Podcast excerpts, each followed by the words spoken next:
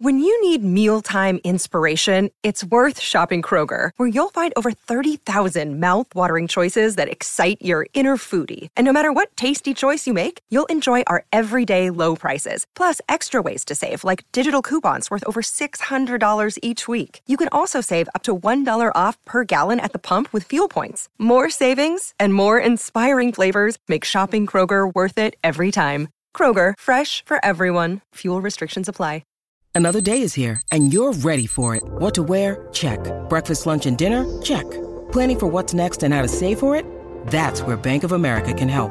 For your financial to-dos, Bank of America has experts ready to help get you closer to your goals.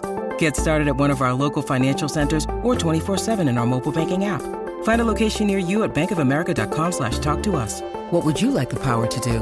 Mobile banking requires downloading the app and is only available for select devices. Message and data rates may apply. Bank of America N.A., member FDIC.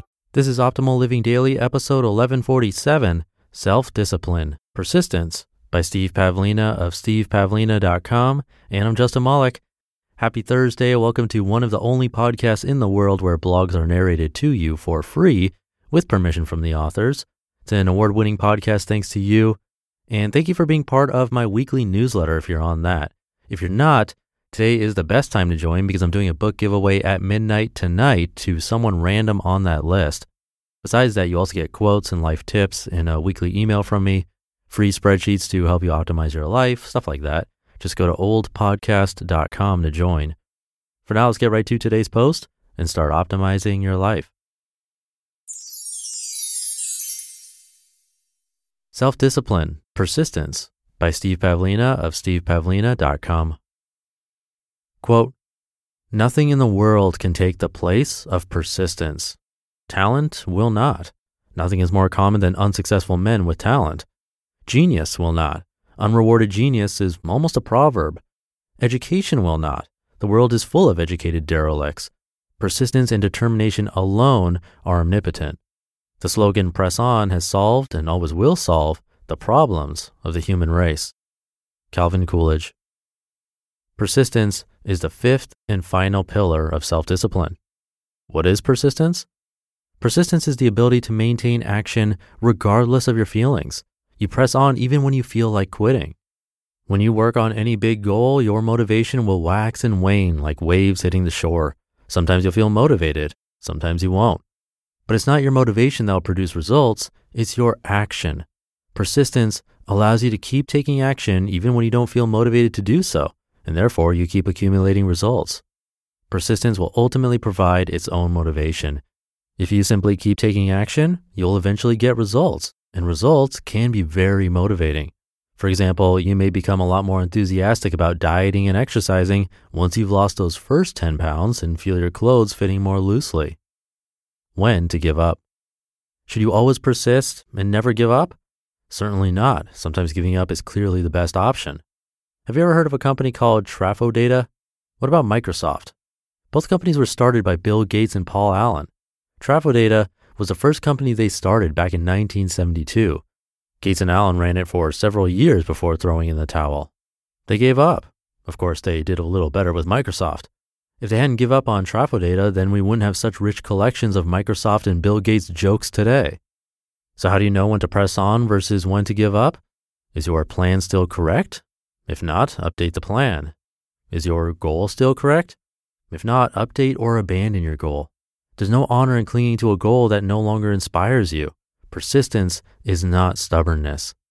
This was a particularly difficult lesson for me to learn. I'd always believed one should never give up, that once you set a goal, you should hang on to the bitter end. The captain goes down with the ship and all that. If I ever failed to finish a project I started, I'd feel very guilty about it. Eventually, I figured out that this is just nonsense.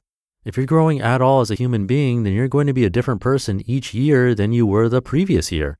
And if you consciously pursue personal development, then the changes will often be dramatic and rapid.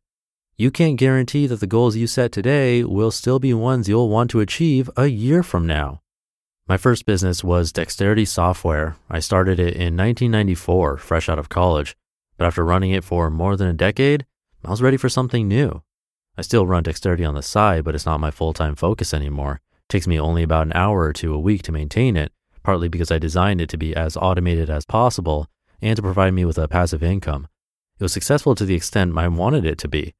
I could have continued to grow it much larger, but I knew I didn't want to spend the rest of my life making computer games. Creating my own game company was my dream at age 22, and after publishing a couple dozen games, I feel I accomplished that goal. 22-year-old Steve is very satisfied. But today, I have different dreams. Did I give up on dexterity? You could say that, but it'd be more accurate to say that I was infected by a new vision of something that was far more important to me. Had I stubbornly persisted with dexterity, this site would never have existed. I'd be working on a new game instead of my first book. In order to make room for new goals, we have to delete or complete old ones. And sometimes new goals are so compelling and inspiring that there's no time to complete old ones. They have to be abandoned half finished. I've always found it uncomfortable to do this, but I know it's necessary. The hard part is consciously deciding to delete an old project, knowing it will never be finished.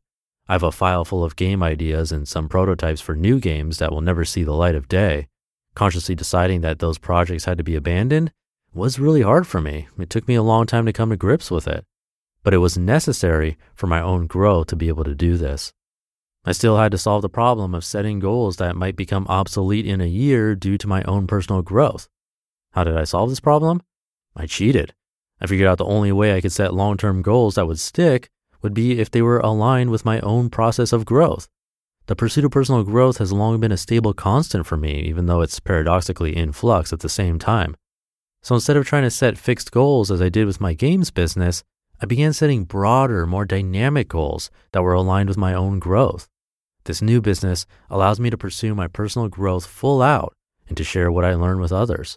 So growth itself is the goal, both for myself and others. This creates a symbiotic relationship whereby helping others feeds back into my own growth, which in turn generates new ideas for helping others. Anyone who's been reading this site since last year has probably seen that effect in action. The direct and conscious pursuit of personal growth is the only type of mission that would work for me. If I made it my mission to master real estate investing, for example, I'd probably become bored with it after a few years. Since I want to keep growing indefinitely, I have to maintain a certain level of challenge and keep raising the bar even higher. I can't let things get too dull and risk falling into a pattern of complacency. The value of persistence comes not from stubbornly clinging to the past. It comes from a vision of the future that's so compelling you'd give almost anything to make it real. The vision I have of my future now is far greater than the one I had for dexterity. To be able to help people grow and to solve their most difficult problems is far more inspiring to me than entertaining people.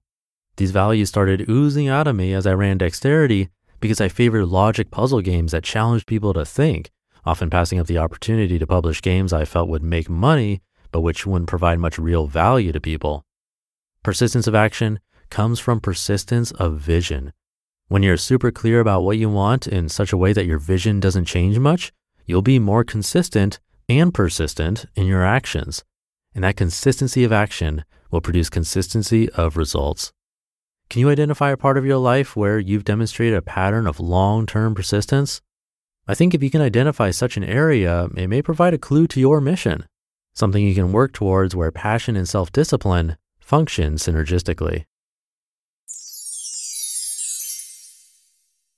You just listened to the post titled Self-Discipline Persistence by Steve Pavlina of stevepavlina.com.